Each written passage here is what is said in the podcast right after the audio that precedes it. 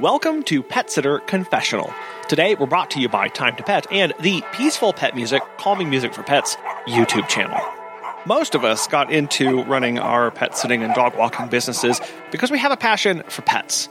Something a lot of us don't have a passion for is actually sales and marketing. And while many times our services sell themselves when they connect with the right client, sometimes they don't. And so, how can we, as people without a background in sales and marketing, how can we become better at that craft and actually sell our services in that moment? Today, we have Rachelle Steele, owner of Loving Arms Pet Services, to talk about the sales process for service based industry. She pulls from her experiences selling high end luxury goods and how that impacts her business that she runs now, everything from learning and listening to your client, asking amazing questions, and learning how to sell the gap. You'll want your pen and paper for this one. Let's get started.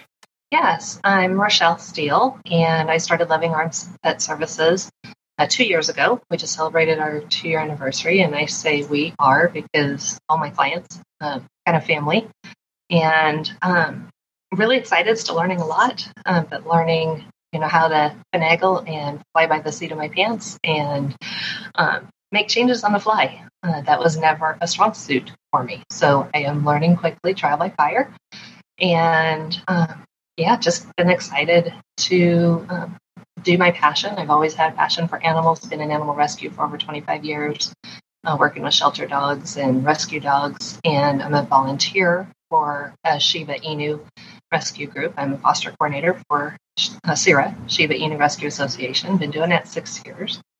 So supporting the Midwest. Right now we have currently 40 foster homes that I'm supporting as well. So I'm busy. well, and, and, and, Rachelle, you talked about that that kind of growing and, and not a strong suit of, of adapting on the fly. What what how have you tackled that? Because that that's something that I know we all struggle with is, is being both stick to itness and also being able to adapt at a moment's notice. Yeah, I've always been a plan person. I have, know, at 11 o'clock, this is going to happen, 11.15, this will happen, you know, so on and so forth. And that is not the pet sitting industry. Um, so by working in windows has really helped me. You know, by 8 a.m., this is what I need to have done. By noon, from 8 to noon, this is what I need to have done, whether it's personal or business. Um, and in my scheduling, I am solo.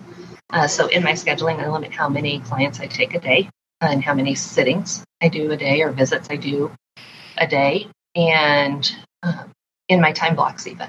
So, for example, I only will take two different clients with dogs a day. Um, there's just no way that I feel comfortable trying to get three dogs in and out for potty breaks bright and early in the morning or in the evening before bed. Uh, I discontinued overnights uh, beginning of this year. So I decided I'm just going to limit myself to two dogs. Then I'm not stressed. I don't miss things, you know, weather. Um, we've had some storms this week. so, you know, trees down and stuff, but you can plan for everything except for Mother Nature. So, you know, that's what I do. And then I can fill in the other visits with cats or longer visits with the dogs. Uh, I started 40 minute visits. I used to just do like 20 and 60. I started 40 minute visits when I started phasing out the pet uh, overnights. And a lot of my dog clients love the 40 minute visit. So I can actually get a lot more one on one time with the families. The dogs get a lot more personal time. I'm not driving as much, and I don't have to worry about traffic or this, that, and the other. So I really am liking the 40 minutes, and the 60 minutes has been starting to really take off too. So the 20 minutes has mainly been cats. Um, some of my dogs, but most of my dogs are now stepping into the 40s and 60s. Wow.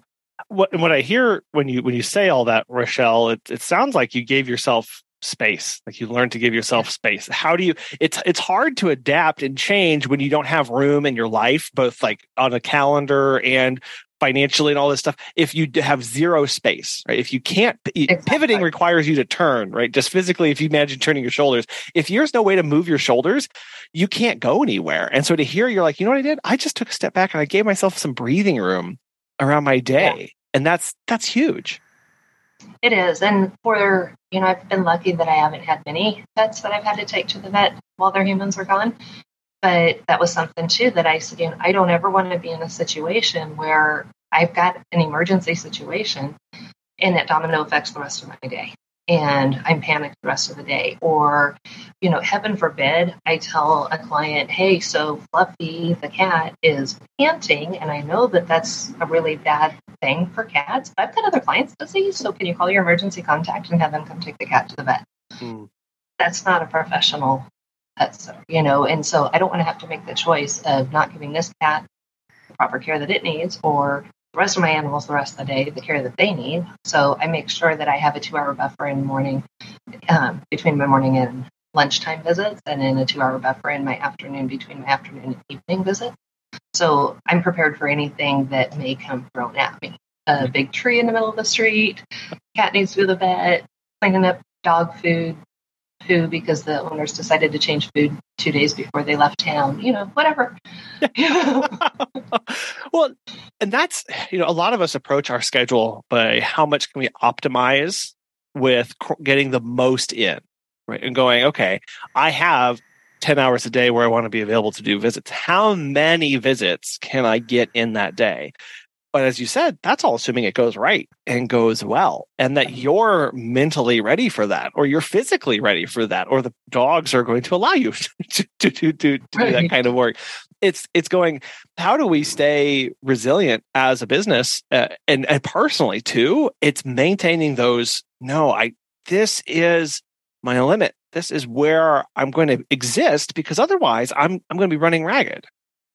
Exactly. And by limiting myself on how many clients and putting those buffers in there, then if I do have the emergency existing client that's, hey, blah, blah, blah came up, can you watch Fluffy tonight? Yeah, I can. You know, and because I know I've got the time, I don't need to look at the schedule. I don't need to worry about how that's going to impact anything. It might shift somebody's visits 20 minutes or so, but that's not going to be a big deal. Right. So, you know, in case of emergency that somebody needs me quickly like that, I always have that ability. Or as we experienced in December, people couldn't get home, you know, and so now I'm extending my, you know, visits with clients. I had room in there because I wasn't already at my limit. I was running about 75% occupancy. No, that that's great. You know, we again we look to optimize and go, what's 100% of my day look like? How do I get to 100% full? And realizing, no, like I can't, I don't want to because then I can't take on those last minutes, or I can't do these extensions, or I can't do these things. Like it really, we think 100% is best, but that's actually the most limiting to us in the business and it's how we can operate. Stressful. Yeah. yeah. Well, it's you mentioned that you phase out overnights, and, and that definitely piques my interest because overnights are something that a, lot, that a lot of people feel like they have to do. Right? It's what I need to do. What was that process like? And I'm, and I'm mostly interested. Were you able to convert overnight clients into the the, the pet sitting visits uh, throughout the day? Yeah, great question. I I started too thinking every I needed to do overnights. Um, everybody, you know, wants overnights, and I when I found you guys, so I was when I say blessed, um, I was ignorant and blessed to be ignorant when I started my pet sitting business. I had two friends that do pet sitting. Didn't poke their brains a lot and ask them a lot of questions. I just went, okay, this is the ideal business for me this is what I want to do. This is my long term goal. I want to have time for myself, you know, that kind of thing. And so I didn't pick their brains and I didn't look to see what's the normal, what's the average, what's the, you know, whatever. And um, so I, I built out my business plan. And then when I started looking and seeing what do other people charge, I saw overnights, you know, were kind of a thing. And as clients started reaching out to me and asked about overnights, I was like, okay, so I did them quickly realized I do not do well. I, I don't sleep well away from home. And then I'm on, you know, 24 7. Basically, I'm with my wake visits and in my sleeping. And, you know, houses make weird noises. And it just, I, I it was exhausting to me. Yeah. And so um, I, I raised my price and I raised my price again. And then I, I raised my price again and to include um, I sold basically as a package that um, the overnight plus the one midday drop in was X amount of dollars. If they had a cat and they didn't need a midday drop in, they still paid the same price. That was just extra bonus money for me. Make it easy so it wasn't differential, or if they added a dog later, you know, anything that might happen. Um, this was my flat overnight price. And I still kept getting booked. And I'm like, what where is the ceiling for this? Um, I didn't find the ceiling. And so then I'm like, okay, I have to I have to do something else because I, I need to not do overnights. And so that's when I added the 40 minute visits and started selling uh, three 40 minute visits a day. So first thing in the morning, lunchtime, or evening. And um, some of my clients were like, well, you know, the dogs aren't really that excited first thing in the morning. They're kind of lazy. Could you do a 60 for lunch instead of a 40 for breakfast? Just do a 20 for breakfast and a 60 for lunch and 40 for dinner. And I'm sure, I can do that. And so it just kind of um, evolved. And as it was turning out, the clients that wanted overnights, but I was already booked for an overnight, I'm sorry, there's only one of me. Somebody already booked me, but here's what I can do instead you know, let's try this. It's just a weekend. Let's try it and see what happens. I've luckily already built up a trust and rapport with them, and they were like, okay, well, let's try it and see what happens. And so I lost one overnight client, and all my overnights are now converted to pet sitting clients that we just tried it for a weekend and they did great. It comes out cheaper than what my overnights are. And, you know, overly um, explaining on my visits and overly taking pictures and sending videos sometimes of how great they're doing. And they are not affected at all by the fact that I wasn't there. Um, now, that may mean I'm getting up at 5 a.m.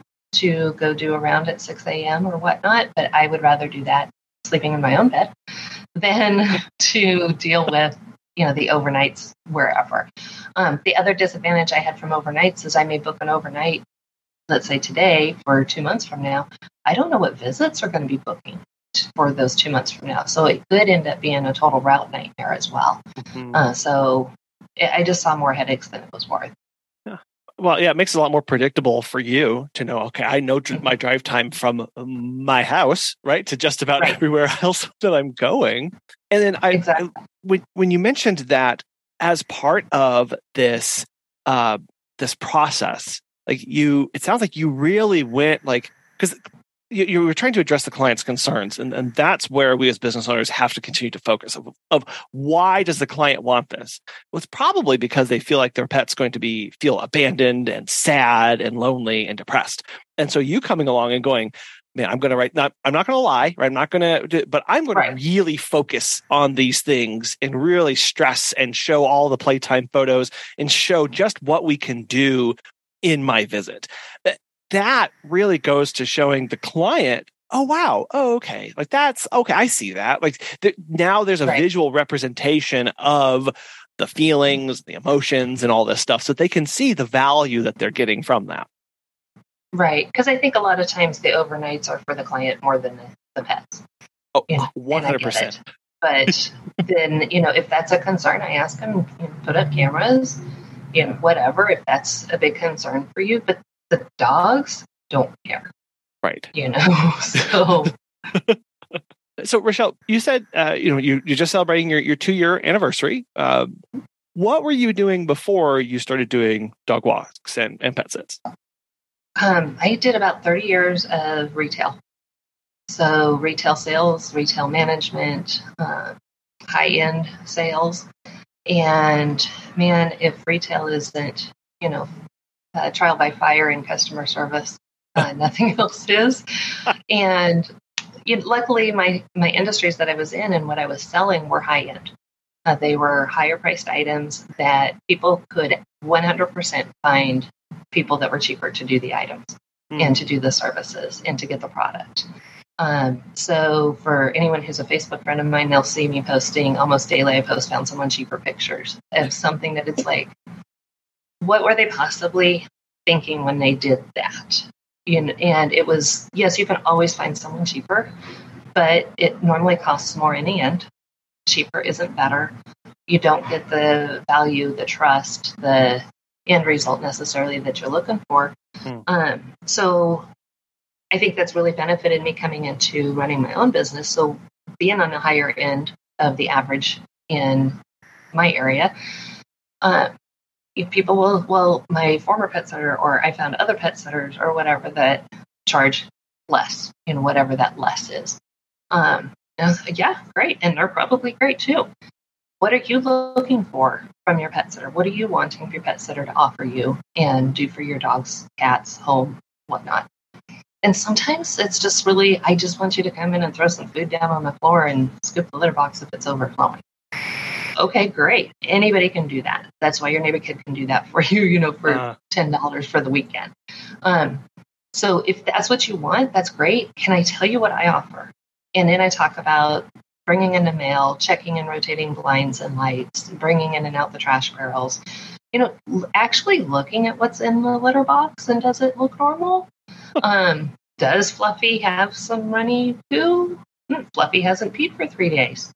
That's a problem. You know, things like that. And then, you know, yes, the lovely part of going out and watching the dog's poo and is it normal? Is it look consistent? Is it the right color? anything like that, your neighbor kids aren't going to do that. And if I walk in and I notice something out of place or, you know, the power outage, anything like that, that's all stuff that I'm ready and prepared and have time on my schedule to handle because I do limit how many clients I take a day or in case of emergencies. Um, so that's what I offer. And that's why I'm $10, $15 more, $5 more, whatever, than what your neighbor kid is or your previous sitter.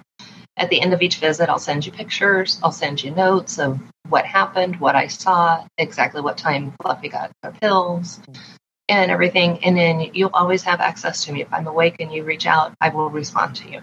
And you know, if you have any concerns or whatnot. So that's the difference between our pricing. Um, did you want to go ahead and book, or you know, did you want to continue your search? And I close it and it is a sales process. Uh, but we have to find out what the customer values. If the customer values something that you can't offer, then you can move them along. If the customer hadn't thought about the kids throwing a party in the backyard with the pool, maybe if we plant that seed, they will. Have you heard of Time to Pet? Susan, the pet gal, has this to say. Time to Pet has helped us grow exponentially. We believe the platform's features make us by far more professional than other companies who use conventional dashboards. They are the software gurus constantly developing and improving the platform based on user feedback. This decision was a good one. If you're looking for new pet sitting software, give Time to Pet a try.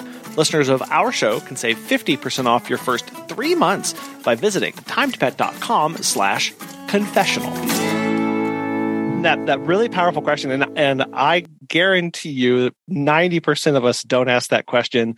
What are you looking for from your pet sitter?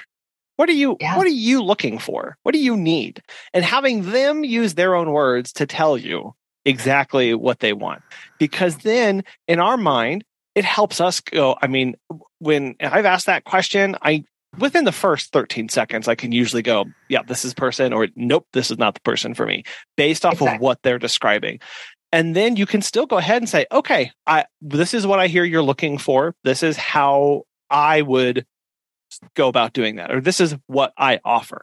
And then that way they're fully informed and you're fully informed. And you're actually having a conversation about what their needs are as opposed to hey i need a pet sitter. Oh i'm a pet sitter. Go. Like there it's it's much more in depth about that Absolutely. And you can find out are they realistic in what they're looking for in a pet sitter?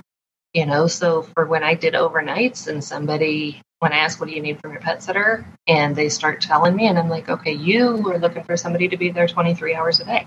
Yeah. That's not me. You know, um, so getting them to define what they're looking for, and sometimes they don't know. Um, and then I'll also ask, have they ever used a pet sitter? And they say yes. And who? Was it a company? Was it your friend, neighbor, family member? Why are you not using them anymore? Get them to spill the beans on why they're not using this person anymore. It could be that that person became unreliable. That person moved.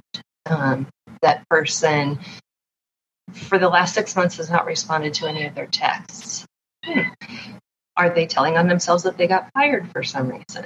And the pet sitter didn't have the nerve to explain why. So then you can start digging for red flags and, and finding out, you know. But when they tell you what they didn't like about their old pet sitter and what they did like about their old pet sitter, then you know exactly what you need to do. You can alleviate their concerns, you can alleviate their stresses, tell them this is how I'm different, this is how you won't have to worry about that, and here's what else I'm going to do. And the what else is what sells the gap in your price. No, okay, so you said a phrase there, sell the gap. Uh, what what are you talking about with that? Most of the time, when people shop for things, whether it's a service or a product, they have a dollar amount in mind. Um, whether it's because of previous experience or because of budget or what they think is realistic. So, for example, just using numbers, if they think $20 a visit is a reasonable price for a pet sitter, um, and you're priced at $25, you can sell the $5 gap a lot easier than you can sell why you're $25 a visit or $75 a day if they were only planning on sixty dollars a day and or even worse forty dollars a day for you know dogs or whatnot, and you're seventy five dollars, you've almost doubled the price of what they had in their mind. That can be scary. It can be hard if you're not a salesperson to uh, overcome doubling their budget. So if we can just sell the gap instead of worrying about selling the $75, if we can sell the $35, that's a lot easier. And we all, as professional pet sitters, can explain the value of the $35 or the $5 or whatnot just by asking them the questions. And, oh, I can do that. And this is what else I will do. And going above and beyond, under promise, you know, over deliver. And I've, I've had some of my clients that were very not expecting to pay my prices, but they were in a pinch and I was available. So, okay, and they're loyal clients now and they refer people to me and everything because i way over delivered what they were expecting from a quote unquote pet sitter.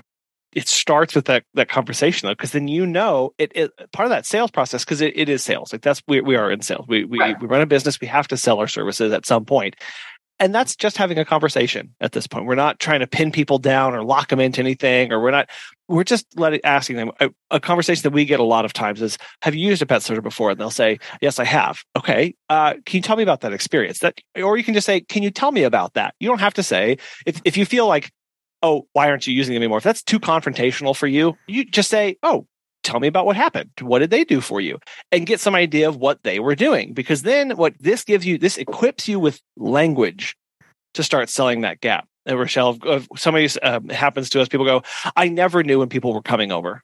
And I was constantly having to talk to them about whether they had been there or not.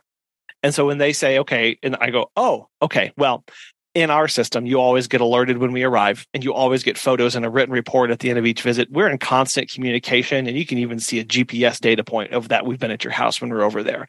That you're selling, you're, you're trying to go, okay, that $5 extra that I am of what they were before, this is what's filling that.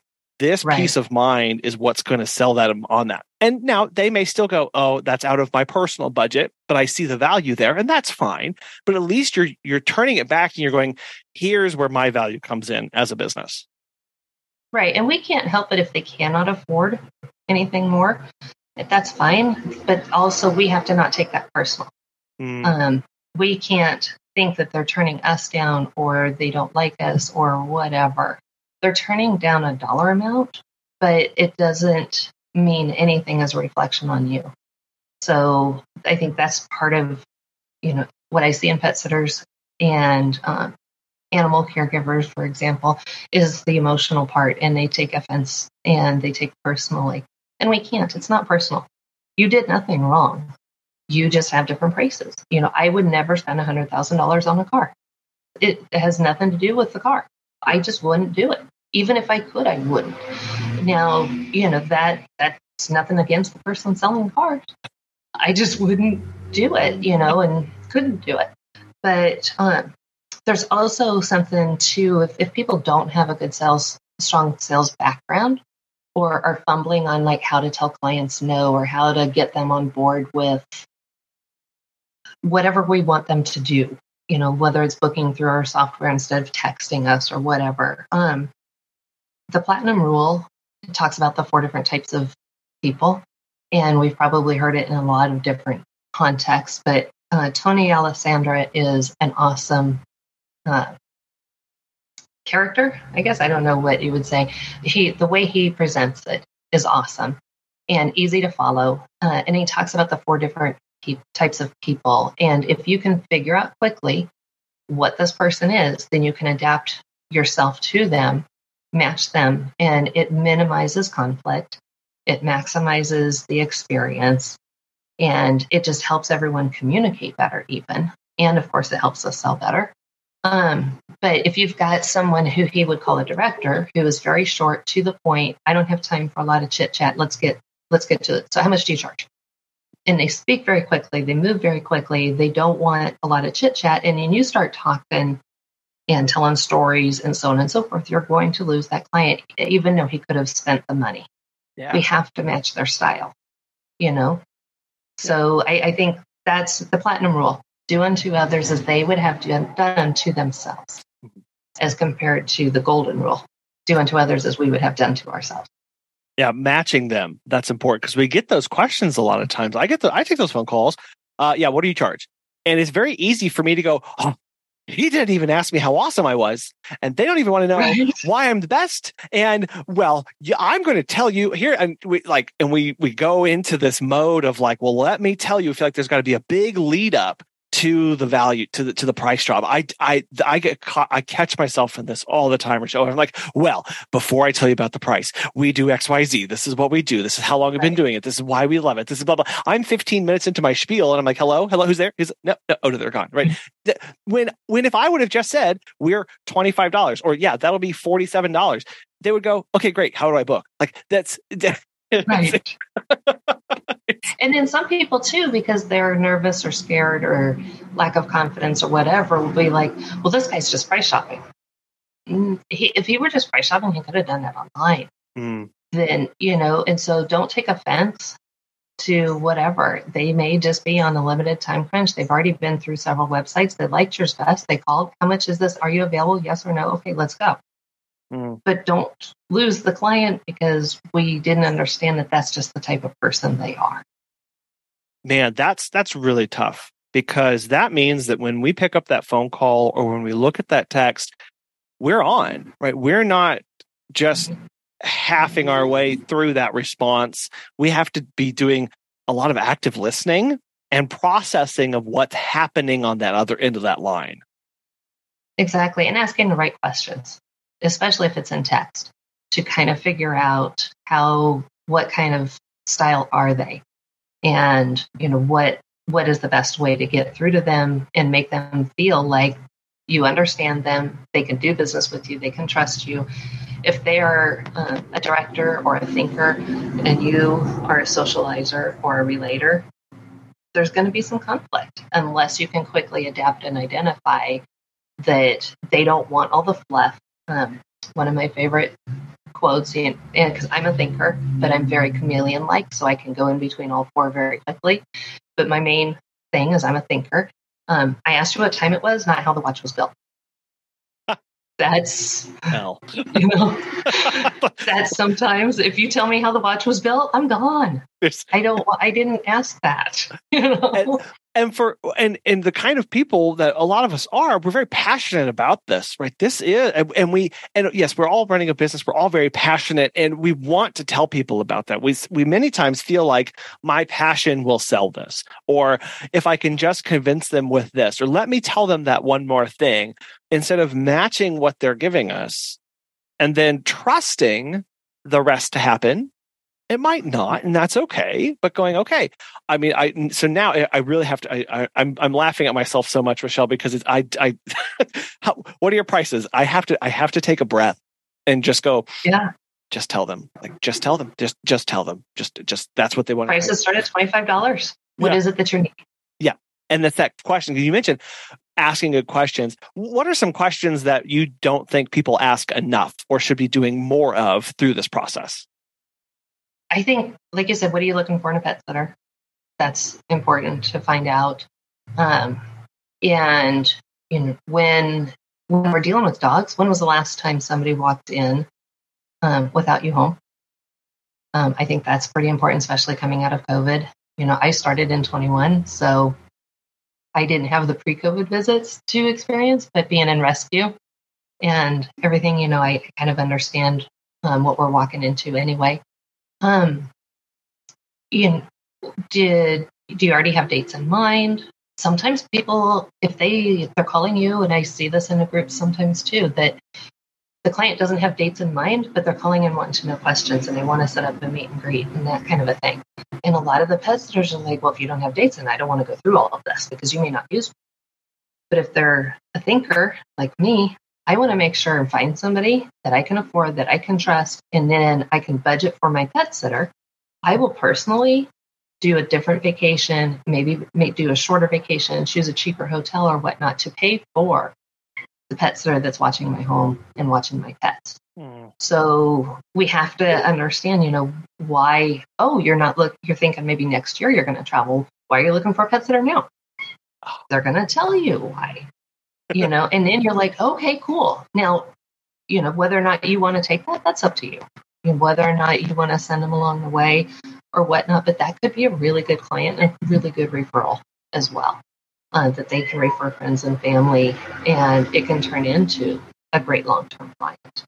Um, what, um, you know, what did you like? Just like, you know, what, um, since you have used a pet sitter before, but you maybe it's been a while, um, what would you have changed about your previous pet sitter and how they did things and communicated or whatnot? You know, just finding out what do they what do they want and we all know we can probably deliver that. But you know, one of my clients comes to mind. She's a little over the top on some things and very not over the top on other things. And so looking at her and asking what's most important to you, one of her cats is very was very shy and standoffish and growling his settee as you walk by. Hmm. The other one's very friendly. My very first visit, I was talking about the friendly one, barely mentioned the not so friendly one. Uh, and she messaged me back, what's going on with Kevin? How come, you know, it, and she, that's what she focused on. There was no interaction with Kevin because I didn't want to get bit. So I didn't mention Kevin much, but that immediately came to, okay, I need to equally speak about both paths. And, you know, Kevin judged me from a distance as I put the food down and Kevin supervised me doing the the litter boxes and do you see Kevin's ears in this picture peeking around the corner? Because that was a big deal to her. So kind of seeing maybe what they don't um, and hearing what they don't necessarily say by the questions that they ask and then making sure that we jump all over that and put their mind at ease um, mm. is a big deal too. But I think we just need to be really good at asking what do they want? What do they expect? And then do that and then some yeah. you know go above and beyond and not being afraid to ask those follow-up questions you know because yeah we get those we get those calls too those inquiries i'm just looking for a pet sitter no dates in mind my first assumption is always oh they're just price shopping right oh they're just they must not be doing that but if you to ask them uh, for us most of the time it's somebody who's going i've never done this before i've exactly. never needed a pet sitter i don't know what i'm doing I need I need help. I need a helper to come along. And it's like, okay, like you, I got you. Like we're in this together. Like, well, let me walk you through how we can do. Let me educate you about some of your options that may not even be, involve us, but like, let's go. And I think you're right. Taking that time, just go. Oh wow, it looks like you don't have dates. Is there a reason you're looking for now? Because I know how I am too. I I need to know the dates. You know, I need to make sure all the ducks are in a row. I's dotted, T's crossed before I even get to the point. I'm not even going to book a plane ticket until I've got this other stuff taken care of. Are you kidding me? Uh, and we need to remember that there are people out there that are like that, that are looking, that need to make sure everything's together and not just discount them entirely. Definitely ask them, why are you looking now? And they could respond, ah, I'm just trying to see what my options are. I don't really know who I'm going to use or what. Okay, that's a little different response than I need to get this nailed down before I can book my plane tickets. That's a very, but we have to listen for that. We can't just hear what we want to hear. Right. And most people, whether they're clients or pet sitters, do not think of this as a sales job. So mm. that's an advantage on our end that they will spill the beans if you just ask them because we're not a they're not walking onto a car lot.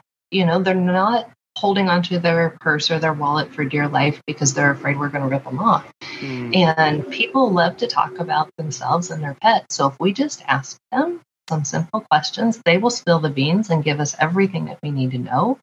And then we can take it and run with it and help them. And even if it ends up that they don't book you, they'll remember you. And then when somebody else in their family or Facebook or next door is looking for somebody, they will refer you. This process, Rachelle, is all about this potential client that we've been talking about. A- another aspect is the customer service of once they're once they're in the the company and experiencing everything. How do you approach customer service with your clients? Uh, so in I use Time to Pet, and in my private note um, section that I can see on uh, each visit, I have my notes of trash day or you know whatever um, not pet things that are necessary to be watchful of, but then also um, if there's anything in particular, like always make sure that you mention Roxy, even though she always hides under the bed. You know anything that's going to make sure that the client understands that i'm doing everything that i need to do. Um, and listening to your podcast you know you talk about taking pictures of you know the food taking pictures of the the litter box and everything and i try and make it a little bit more fun of you know the cat in the picture with the food going i know that the food bowl is only three quarters full ricky. I just fed you. It's not empty.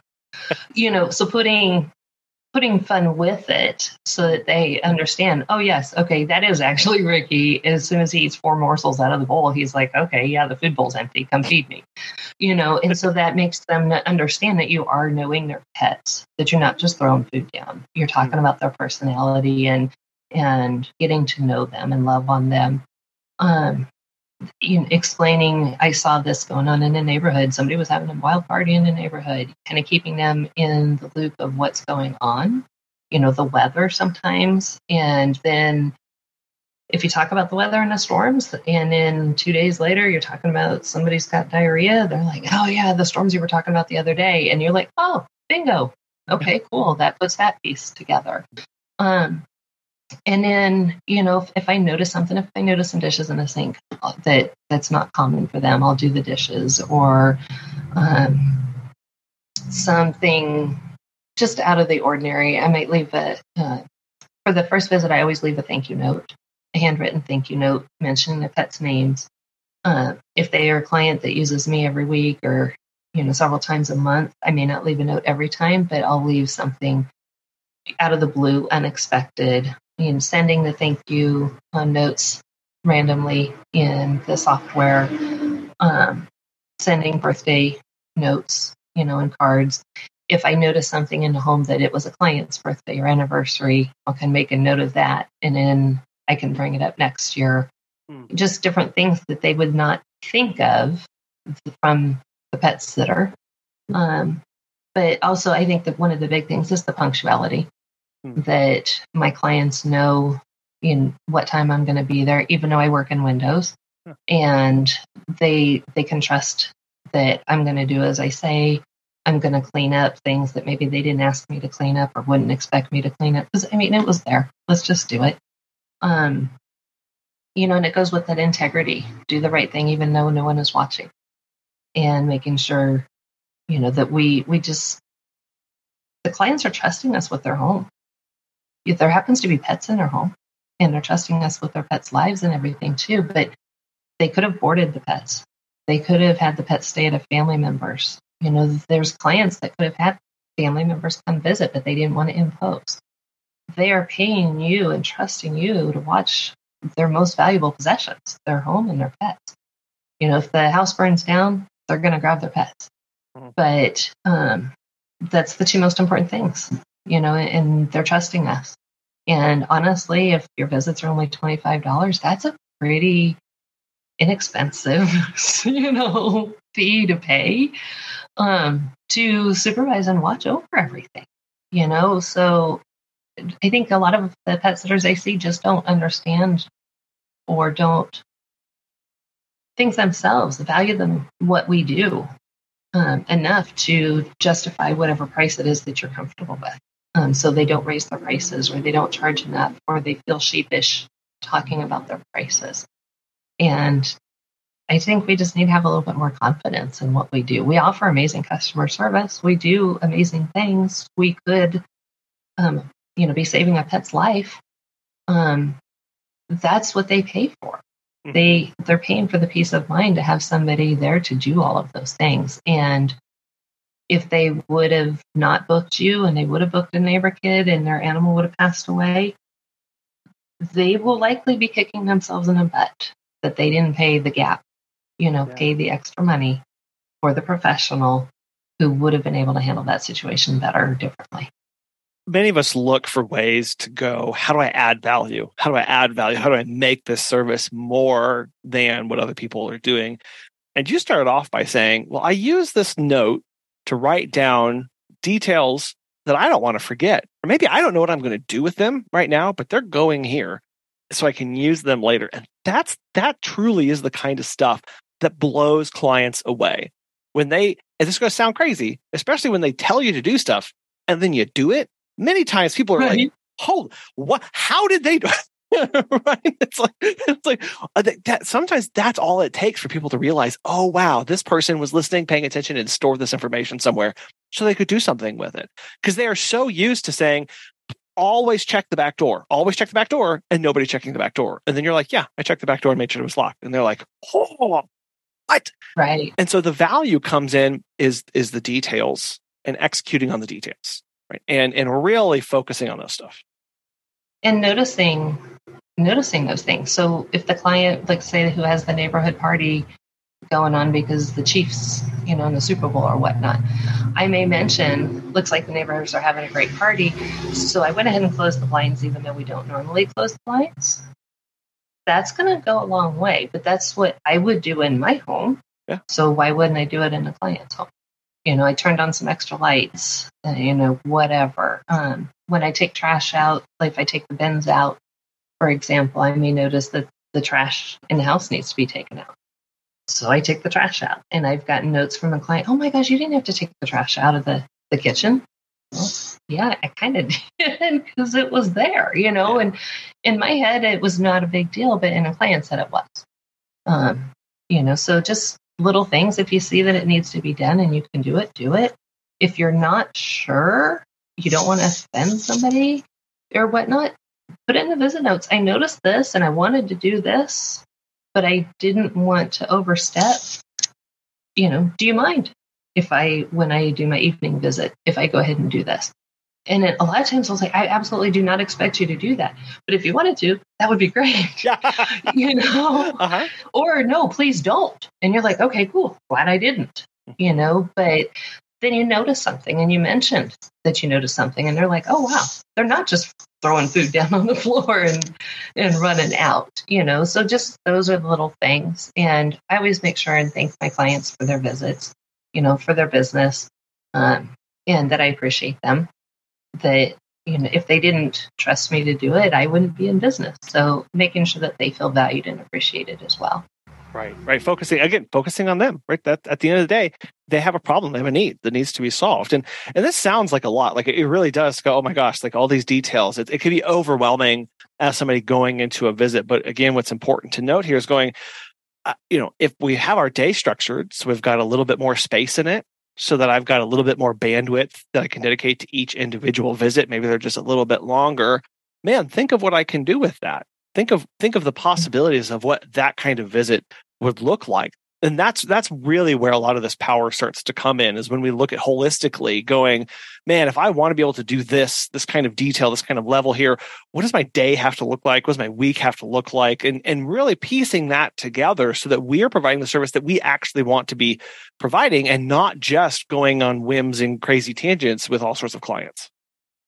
Exactly. And if if we've got a pet sitter that's let's say charging the $20 versus a pet sitter that's charging $25 the $25 pet sitter can do four less pet visits a day than the $20 pet sitter.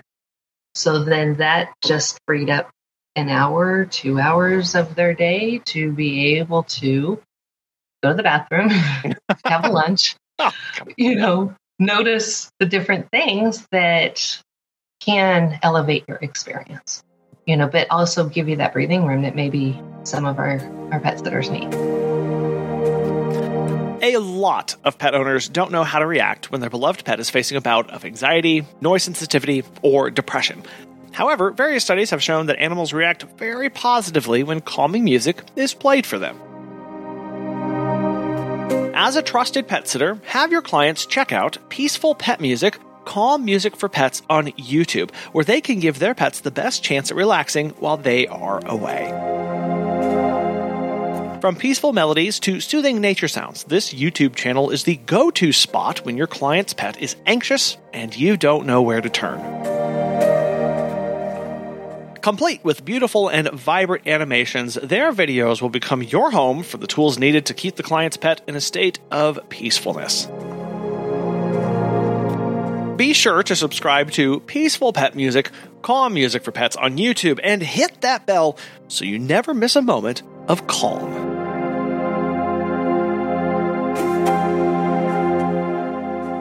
That's an, aspect here, Rachelle. I know that when you started, you started your business because you you saw a need of helping people have time and have a break and have peace of mind in a way. How do you make sure that you give yourself that? When you're when you're especially yeah. you know running the kind of businesses that we do so going back to the i have two hours in the morning two hours in the afternoon yeah. you know that i can do what i need if or want if nothing happens yeah. uh, so i can go to the gym i could go lay out at the pool i can take a nap you know i can take my own dog to the park and you know wander and and do some training with her um and then as employee of the year i got a uh, one year membership for monthly massages. Um, so I ha- I have that that I get a monthly massage. Um, you know, and that was important to me, um, taking care of myself. And you, you, know, I look for ways, and I block off days, and um, block off windows. Sometimes I can't always block off a day, but I can sure block off that nobody can book me next Thursday afternoon. I have nothing going on Thursday afternoon, but because from this Wednesday to next Thursday, I'm, you know, fully booked. And then from Friday to the next Wednesday, I'm fully booked. I couldn't have a day off. I'm blocking that window for me that day. Hmm. And any visits can be morning or they can be evening. I'm just not doing anything that afternoon. You know, so making sure to look that you don't get um, too many days of no time for you and to be able to stop and just take a breath and relax. I know people struggle with the I can't take whole days away. I can't take a whole week away. I can't a weekend. And just going, eh, we're, we're not, it's just going like an afternoon, right? Like an hour, right? It's two hours maybe in the course of a busy, busy time, busy season. Carving something out helps, right? At the, like 20 minutes just eh, to go i'm just going to nothing right now i'm just not going to focus on anything i just need to sit and breathe deep breaths for 15 to 20 minutes. Like that's that kind of power because that, that that's a muscle that you start going okay i carved out 20 minutes and nothing happened. I can carve out 30 minutes. I can carve out and it, it just helps you along that process. Exactly. And if you're always saying yes to everybody else and because you're afraid to say no to them and you're always saying no to yourself it'll come back and get you mm. you know that whether it's your health um, you know we were talking about sleep um, before we we started this uh, your body can go without food and water um, for so long, but your body will shut down and you will go to sleep if you're not sleeping. You cannot go without sleep and, and you know, good, healthy sleep. So if if that's an area of focus that somebody needs to be working on, and then if you're not sleeping well, that affects the rest of your life, your health, and everything else. So you know, we have to make ourselves a priority. If we don't, you're not going to be around to be able to help all the clients that you weren't able to say no to. Right. So if you start practicing telling them no now and know that the client isn't going to be upset, they're not going to be offended, they're not going to fire you. And if they do, they're probably not the client you want anyway.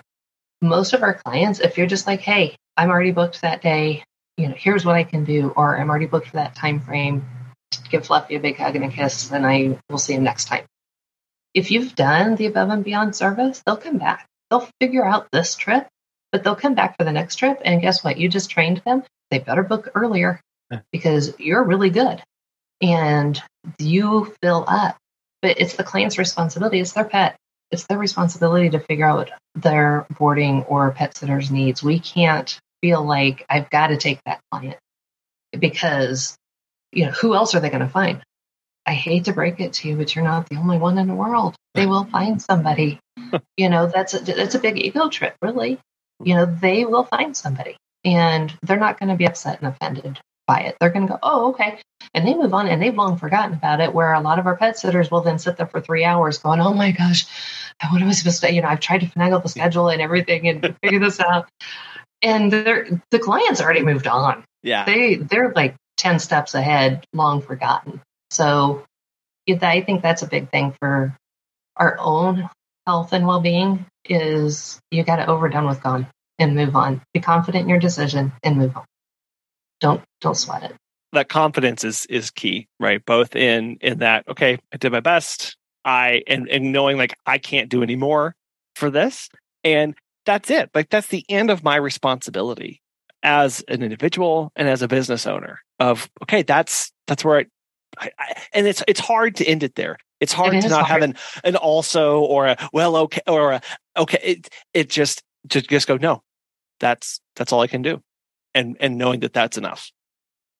It, it takes practice, you know. And if you have a significant other, um, if there's children in the home, if you don't have any other humans living in the home, tell your pets no once in a while.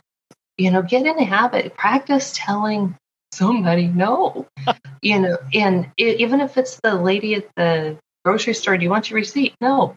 If you're not used to saying no practice saying no and it becomes easier. It becomes uh, more comfortable.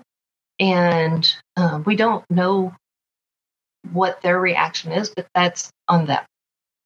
All we can be responsible for is ourselves. So it we know that there's a lot of stress a lot of our people get burned out um, and a lot of it, I feel like, is because we don't know how to say no. We don't feel comfortable saying no. And we want to help everyone, but we need help ourselves first.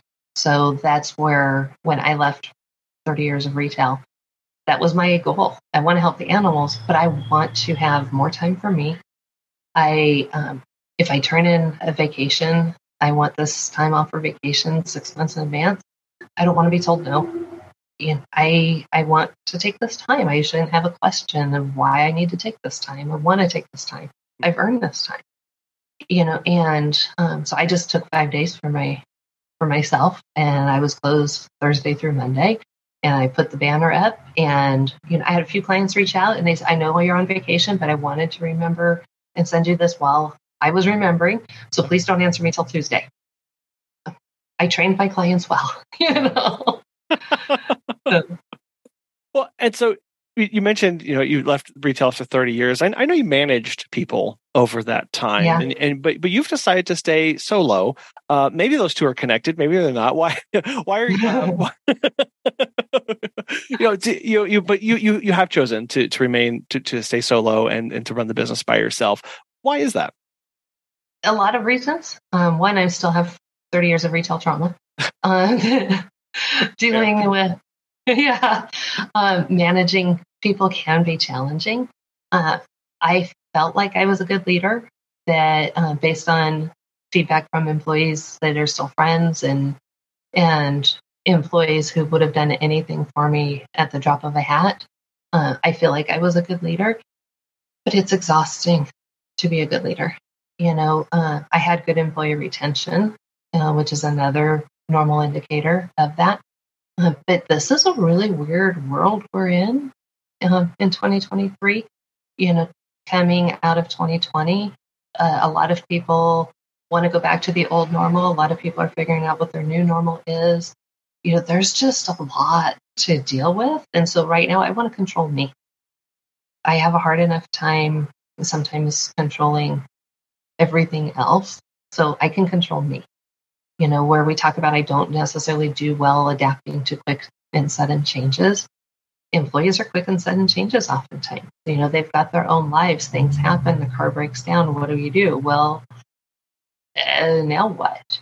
I can't control that. I, can't. Um, so I, I just don't want to deal with all of that. I know what I can control. I know what I can handle. I've trained my clients well. Um, so I do kind of have employees as far as uh, my clients are concerned that I've taught them how I need them to do things. Mm. If you want me to be available for you, you know, this is what I need you to do. Um, I've had to let the clients go who didn't follow what I needed them to do. Um, and I'm just like, I, I can't. And, you know, we say fire the, the client because they are kind of like employees sometimes too. You know, we need them to communicate with us too. I can't just show up and all of a sudden Fluffy's on 12 meds that are, you know, spread out every four to eight hours and stuff. No. Guess what? You can't do that to me. No. I don't know. You don't work here anymore. After yeah. this week, you don't work here anymore, you know, and um, that added stress. So, you know, I manage my clients, I train them on how we can have a great partnership and relationship. And that's enough for me right now. You know, no. I see I, you guys struggling that have have employees, and I'm like, oh, yeah, no, I don't want that. and I and I, I, appreciate that, Rachelle, because that that's such an important aspect of it. Of going, yeah, what kind of what kind of business, what kind of life do I actually want to run? And knowing, okay, if I don't want that, I don't have to do that. I just if it's personal preference, it really is.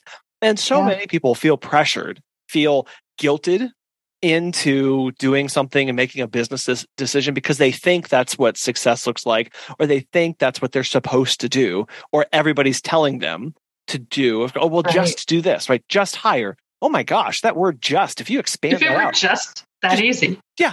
Just is 10,000 steps every, like it's, it's so much. And if you go, you know what? I don't just want to do that. I, it's it's it's it's great. It's fine. It's okay, right? It really is. And and but too often we get caught up in this. Well, that's what I'm supposed to do. That I need to do that because that's what X Y Z is telling me to do. And realizing I don't want that for myself. And and great. Now I'm I, now I'm better for that. Exactly. And I, I think that's the big key. Like you said, you know, what does success look like? You have to define that for yourself. Mm. To me, success is I work a lot less now than I did in retail. I have a lot less mental stress now than when I did that. I make same or more money now, and I'm happy. That's success to me. You know, we have people in our world that make buku bucks and they're not happy. And, you know, on the outside, everyone looking in would go, wow, they're so successful, but they're miserable you know? So and people will say you know they give up a million dollars know just to be happy to have time to themselves to not have a packed schedule you know, success can be very different to everybody. So i think that's the key is what does success look like to you? And then you build your business around what that is. Um, i know a lot of pet sitters would probably think i'm crazy that i only take up to nine clients a day um, and how do i do that I do that because I have a budget. I don't live above my above, above my means. Um, I charge a fair price, and I get clients that respect that, and then they refer similar clients to me that are of the same mindset, and I can do that. And, but I had to figure out what that looked like to me, what my business was going to do for me in my life. I love that, Rachelle. I want to thank you for coming on the show today and sharing, helping yeah. us learn to sell the gap and also growing confident in those decisions and making that business work for us. Um, I know there's a lot more here. You have a lot of experience to pull from and a lot of you. a lot of advice and a lot of a lot of knowledge. So how can people get connected with you and follow along with with your work? Yeah. Uh, so the business page is Loving Arms Pet Services LLC. Um, that's a lot to type. So it's also facebook.com backslash laps for pets. So I chose Loving Arms Pet Services because it abbreviates to laps, as if you were taking laps around the block with the dog or got a lap to sit on for the cat. Um, so uh, facebook.com backslash laps for pets. Um, Loving Arms Pet Services KC at gmail.com. Those are the best ways to get a hold of me. I've just absolutely loved this conversation and uh, getting to get connected with you again, Rachelle, and getting caught up with everything. So thank you for taking time out of your day to, to talk with us today. And, and I just, I really appreciate it. Thank you for having me. I appreciate it. When we look to sell the gap, that starts with a basic understanding that you perceive, you understand your services to have and be of value to someone. If we don't have that conviction, even selling a $3 difference is incredibly difficult. You have to really see, understand, know the value proposition that you are bringing to the table. And it really does change the perspective of how you communicate with a client. When they request a service and they're expecting to pay $20 and you come back with $27 or $30, well, you're not selling a $30 service. You're selling a $10 difference. And that is so powerful when you can start packing that $10 with all of the value that you bring. All of a sudden, the $10 becomes an immense value to them because that $20 is already baked into their mental model for what they're expecting. And that is where we can surprise and delight even the most ardent of critics. We'd love to know how you do this in your business and what it looks like when you sell your services. We'd love to hear from you. You can send that email to feedback at petsitterconfessional.com or everywhere on social media as well. We want to thank today's sponsors, Time to Pet and Peaceful Pet Music's Calm Music for Pets YouTube channel as well. And thank you so much for listening. We hope you have a wonderful rest of your week, and we'll be back again soon. Thank you.